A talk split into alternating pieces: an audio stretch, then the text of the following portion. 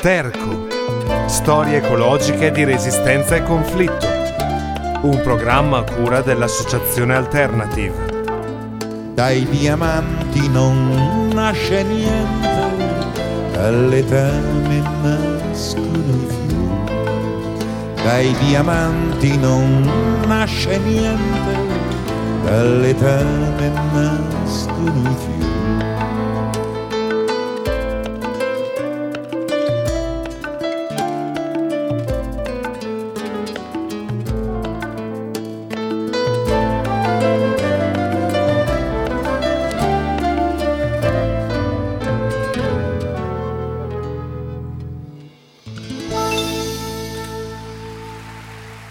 A tutti bentornati a una nuova puntata di Sterco, storie ecologiche di resistenza e conflitto.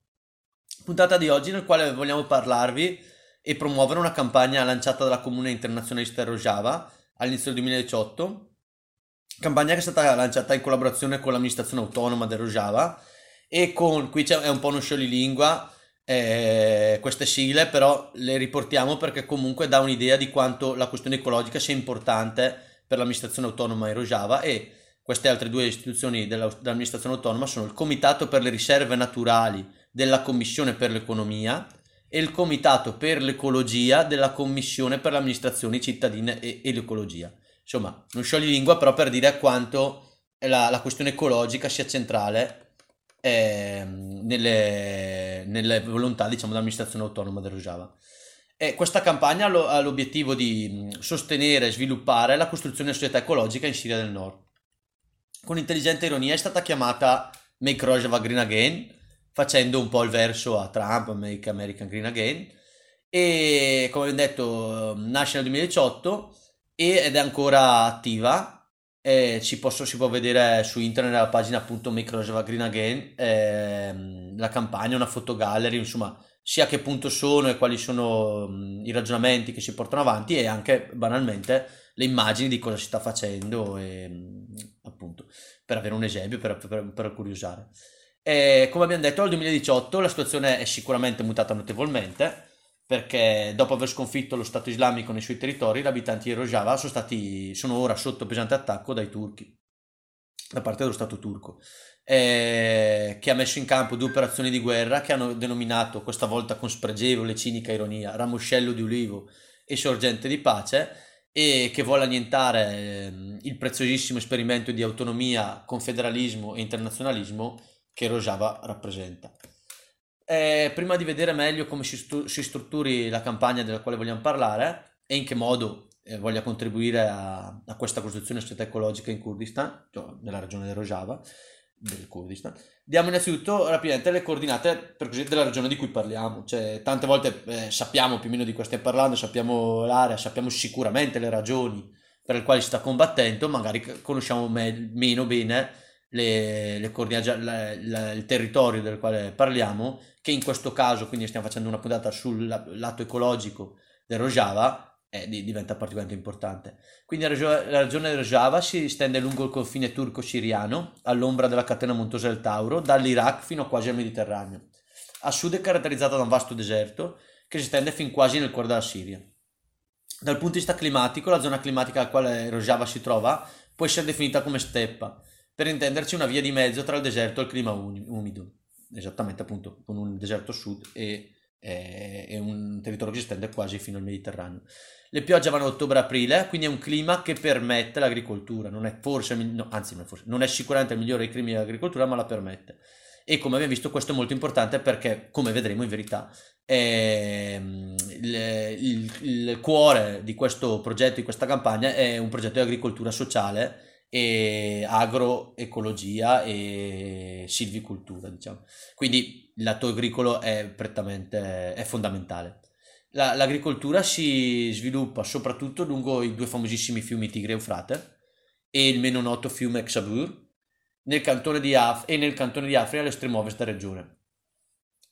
Prima di vedere un attimino quali siano i problemi ecologici ai quali si vuole dar soluzione, o quantomeno dei quali si vuole provare a farsi carico, eh, ascoltiamo una canzone di lotta kurda, eh, canzone di Kendall Manish che si intitola Marsi Rojava.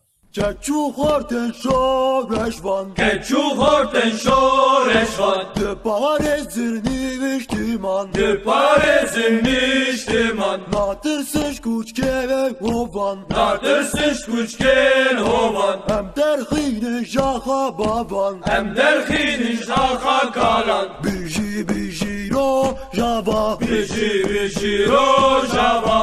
Şiboyte canime feda. Şiboyte canime feda. Erişen düşmün bun bana Erişen düşmün bun bana Kurnumala ve ava. Kurnumala ve ava. Keçu horten kahraman. Keçu horten kahraman. Şerdikin bu Kürdistan. Şerdikin bu Kürdistan. Jibok zarok bekişiyan Jibok zarok bekişiyan Hazırın beben paklevan Hazırın beben paklevan Kamışlo ve finko bani Kamışlo ve finko bani Amude derik hesaki Amude derik hesaki seke Terbes pisere kaniye Terbes pisere kaniye Büjür o javaye Kürdistan'e Büjür o javaye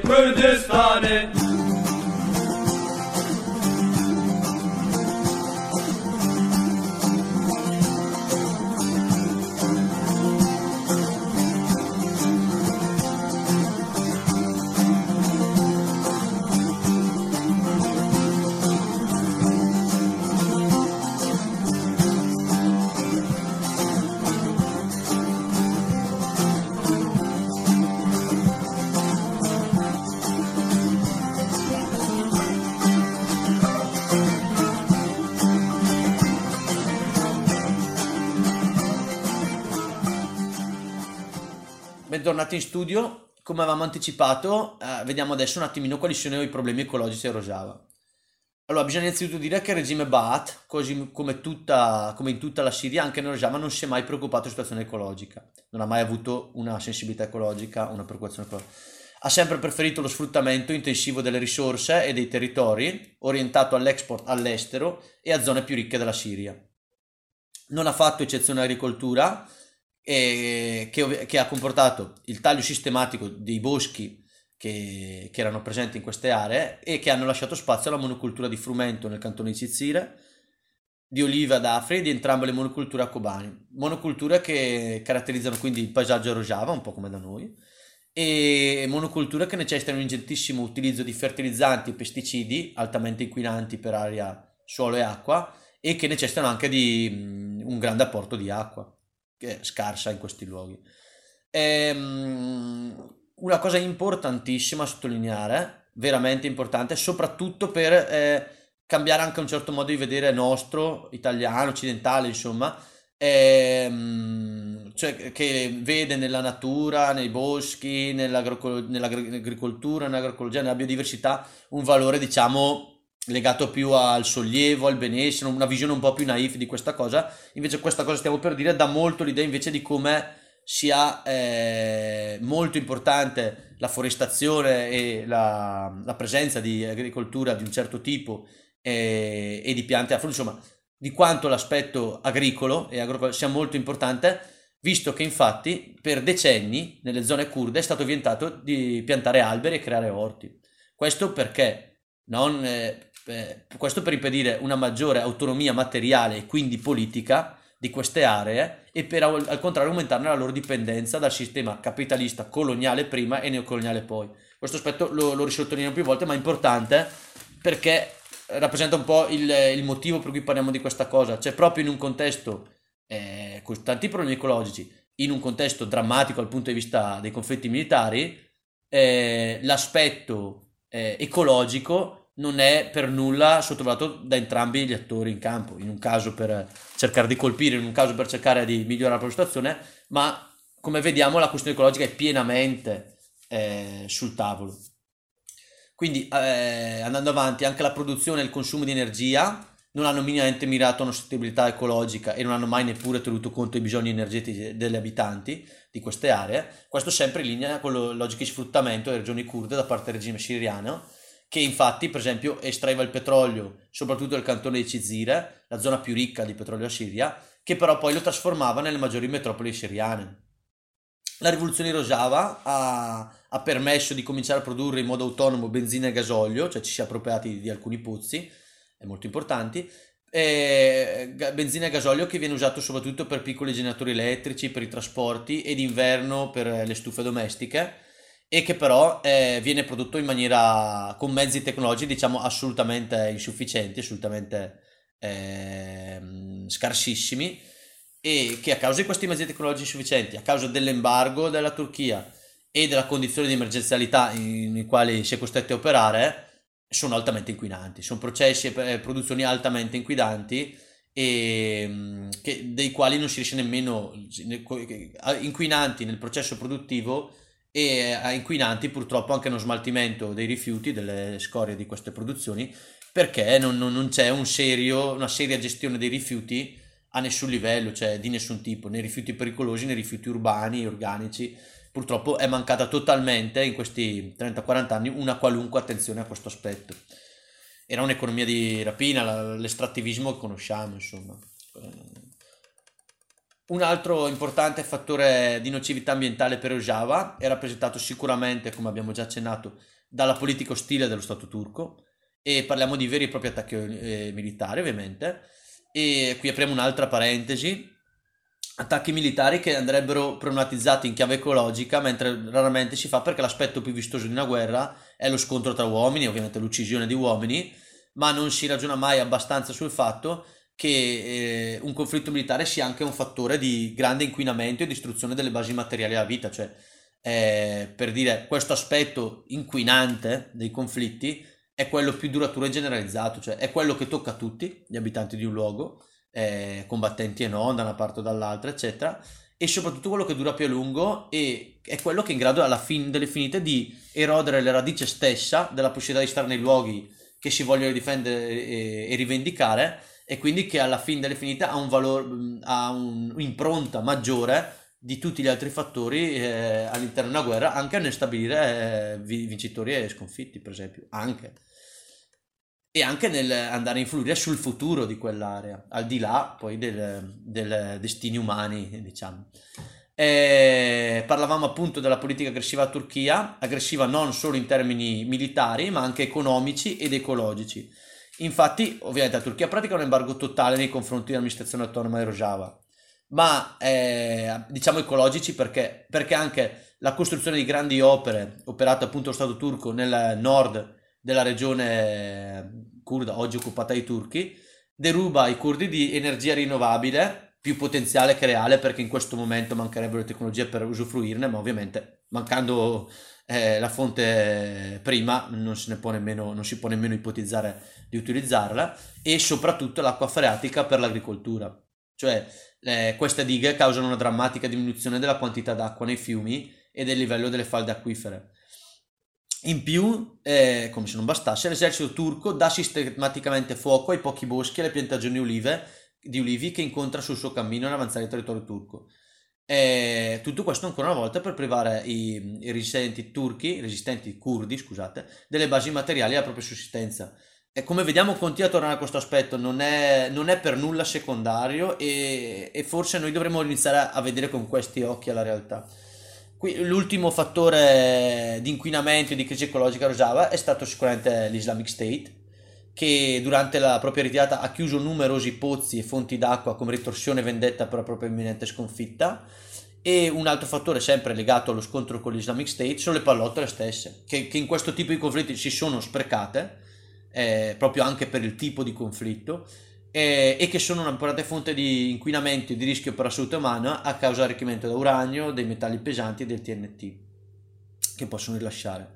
Con, per chiudere con questo tetrissimo quadro, eh, ricordiamo tutti le immagini delle grandi colonne di fumo con le quali lo Stato islamico cercava di proteggersi ai raid aerei o coprire le proprie ritirate e erano ovviamente falò appiccati attraverso l'utilizzo di ingenti qualità di petrolio e di materiali plastici. Eh, anche questo ovviamente, eh, al di là dell'aspetto più vistoso immediato, è un grandissima fonte di inquinamento per l'aria, il suolo e l'acqua di queste, di queste zone. Eh, come possiamo vedere, la situazione del Rojava ecologica è drammatica. Sono presenti quasi tutte le criticità e le nocività immaginabili. Ne abbiamo, par- le abbiamo toccate solo superficialmente, diciamo, ma si potrebbe. ce ne sono presenti anche molte altre, e tutte queste hanno sfaccettature e complessità maggiori però ovviamente in questo momento non, non, possiamo andare a approfondirla. Comunque, praticamente tutte le criticità e le nocività sono presenti in questo scenario e sono aggravate e in parte causate da un contesto di guerra.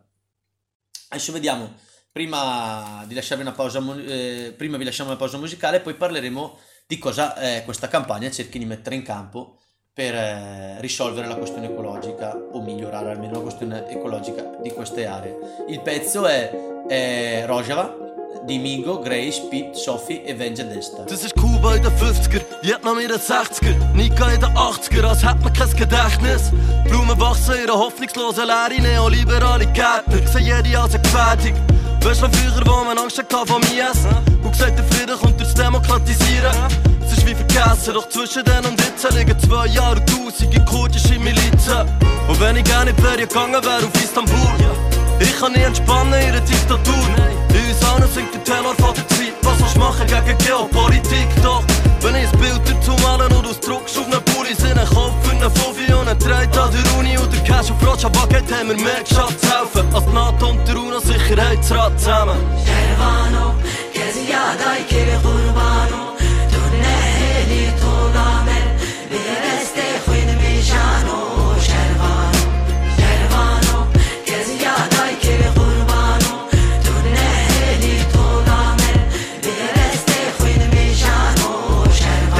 Für alle Kurdinnen und Türkinnen von Ahmed bis Kobane, die nie werden aufhören, bis Gleichbehandlung real wird. Für die, die kämpfen dort, wo die Ideale illegal sind, mit nicht erlaubten Nachnamen, nicht der verbotenen Sprache. Während Europa sich von der Migration bewahren Diktatur lässt machen und die Verbrechen nicht anderen.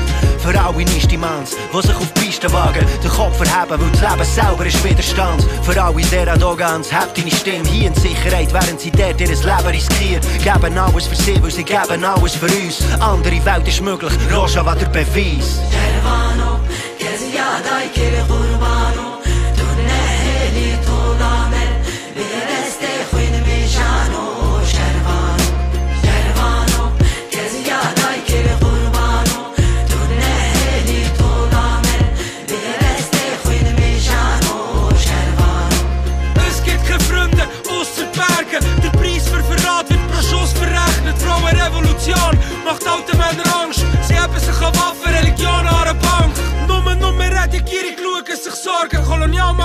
Interessen von Westen bis Norden. Es ist Winter und Krieg.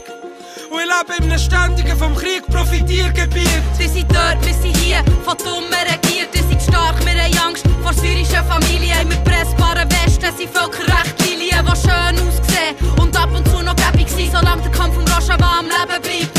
Hat das Patriarchat eine Gegnerin, das System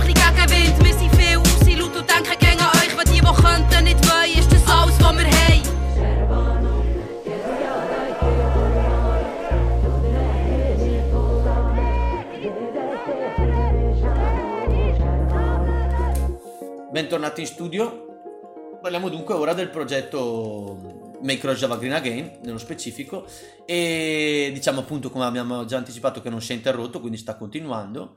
E, e questa campagna si articola in due differenti aspetti: un lato teorico di formazione e uno legato al lavoro pratico. Anche questa cosa vogliamo sottolinearla perché è una delle cose che abbiamo imparato e che abbiamo maturato nel nostro percorso di tenere sempre vivo questi due lati mh, della comprensione, soprattutto per esempio in questo caso, nel nostro caso, della questione ecologica, ma in generale di un lato teorico, ma sempre seguito un lato pratico di sperimentazione o comunque di, eh, come si può dire, prova di mh, eh, messa in pratica, messa a esperimento di quel che eh, si studia, di quello che si ritiene o che si elabora dividiamo questi due lati, quindi da- per quanto riguarda il lato teorico formativo, diciamo che è affidato all'Accademia Internazionalista, che è stata fondata nel 2017, e dove vengono studiati e approfonditi i temi della democrazia radicale, dell'ecologia, dei femminismi, della liberazione delle donne, e dove viene ovviamente insegnata la lingua kurda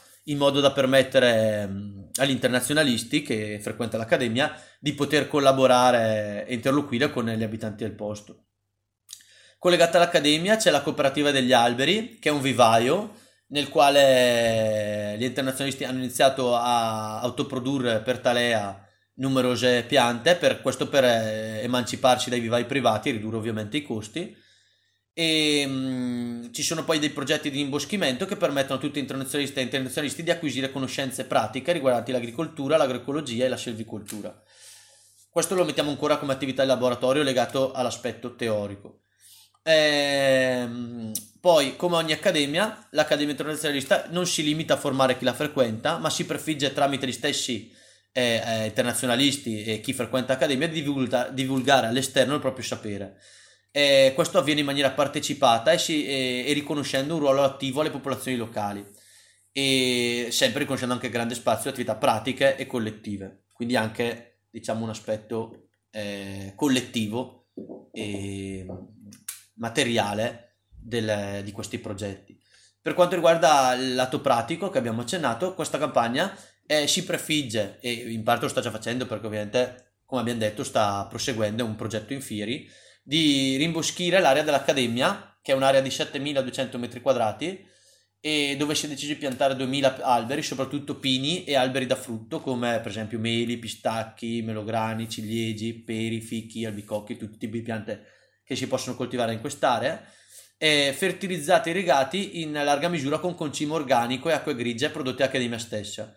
E concime, praticamente i rifiuti organici del- dell'Accademia vengono compostati e usati come fertilizzante e le acque grigie sono praticamente la- le acque di risulta delle- della toilette, dei bagni dell'Accademia, eh, bagni che sono organizzati dividendo la parte solida da quella liquida, sono praticamente bagni a secco e quindi che permettono di- l'utilizzo delle acque grigie che sono un po' più pulite per, di quelle nere per eh, l'irrigazione eh, in zone come queste dove l'acqua è scarsa.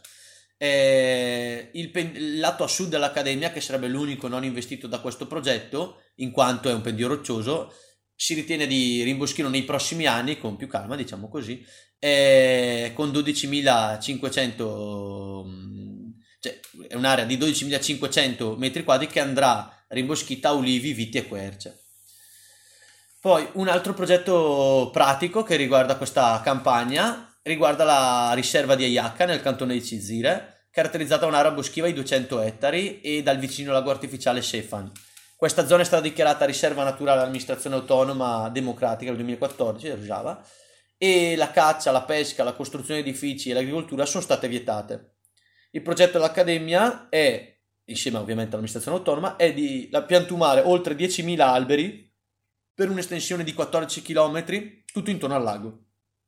Poi, a lato di questi grossi progetti di piantumazione, grossi anche in aree dove tutto è più problematico che qui ovviamente, le internazionaliste e gli internazionalisti partecipano attivamente anche alla creazione di piccoli orti cittadini e o domestici per l'autosostentamento degli abitanti di Rojava, cioè eh, appunto micro orti legati appunto al sostentamento immediato che però sono molto importanti perché per esempio in questi contesti gli orti cittadini sono molto utili perché permettono di massimizzare lo spazio eh, per la produzione di cibo in aree appunto dove abbiamo detto grandi zone sono desertiche, grandi zone hanno difficile approvvigionamento d'acqua e dove eh, le poche zone che eh, erano percorse da fiumi o avevano acqua erano state coltivate a monocultura e quindi rese e quindi impoverite.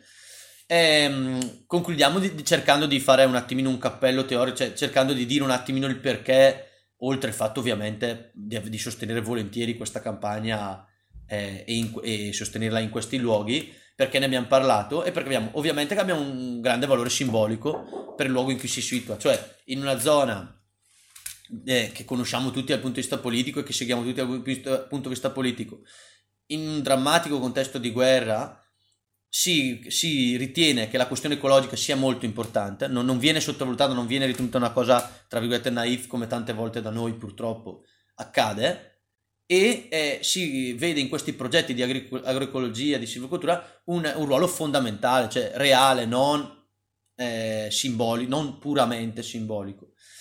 Anche per le modalità in cui questo progetto e questa campagna avviene, cioè modalità che si rifanno a- alle riflessioni di Öcalan, di Buchkin, cioè eh, riprendendo un certo eh, ragionamento e un certo modo di mh, fare politica, ma di, di- di fare- di costruire il futuro, di costruire un dato territorio ehm, e di dare senso ai luoghi, cioè un, non, un- una logica nel creare questi progetti molto differente da quelle logiche che hanno distrutto e impoverito questi luoghi negli ultimi 50 anni, ma per non dire negli ultimi 200, insomma.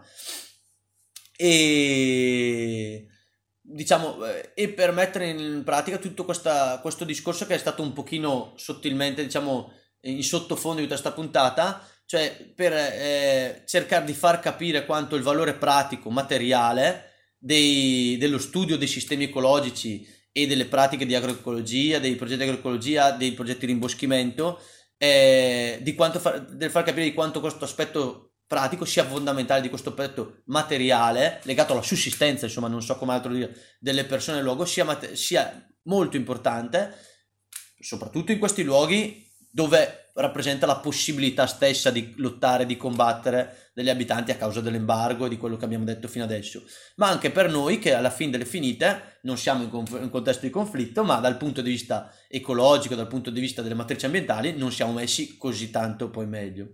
Ehm, quindi per, per chiudere, diciamo anche quasi con un- uno slogan, diciamo abbiamo parlato di questa campagna perché dimostra che l'attenzione all'ambiente, all'ecologia, eh, non, non è qualcosa di idealistico, teorico, ideologico, ma è una forma di ecologia dei poveri, dei poveri inteso come di aree povere, della quale eh, imparare a capire che la, la- la cura dell'ambiente in cui si vive non è un hobby, una passione, ma è una necessità vitale, prima di tutto. Ma poi, e non è poco, dalla, diciamo, dal dalla, dalla parte da cui parliamo, anche una pratica anticapitalista e antiimperialista. Come vediamo, invertendo i processi, cercando di ehm, eh, cambiare le, le logiche politiche imperialiste eh, in eh, Rojava, si è dovuto anche ragionare su un utilizzo differente, ecologico del proprio territorio. Le due cose secondo noi non sono eh, scollegate e non rappresentano uno spirito dei tempi, nel senso, passatemi il termine brutto, una moda. Qui, dove si sta provando a mettere in campo un, un- un progetto importante di autonomia, di confederalismo, si è sentita l'esigenza pressante di fare i conti con la questione ecologica. Questo secondo noi il punto fondamentale e si è visto nelle pratiche ecologiche la risposta migliore anche in un contesto diciamo dove le chiacchiere stavano a zero e insomma questo era il punto.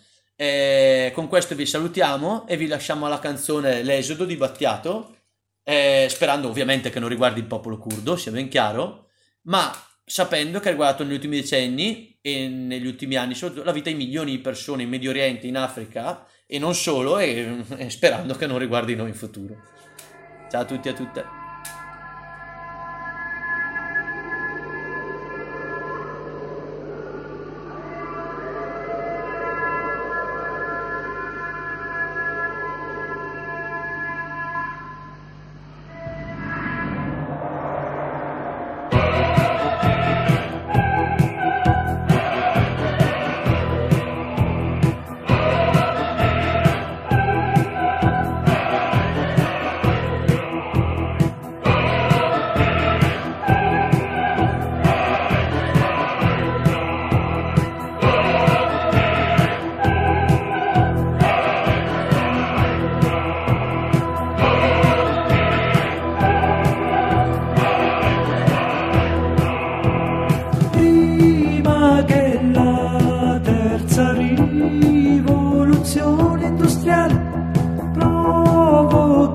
L'ultima grande esplosione nucleare.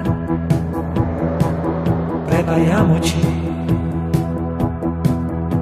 per l'esodo, il grande esodo, un esodo per noi giovani del futuro.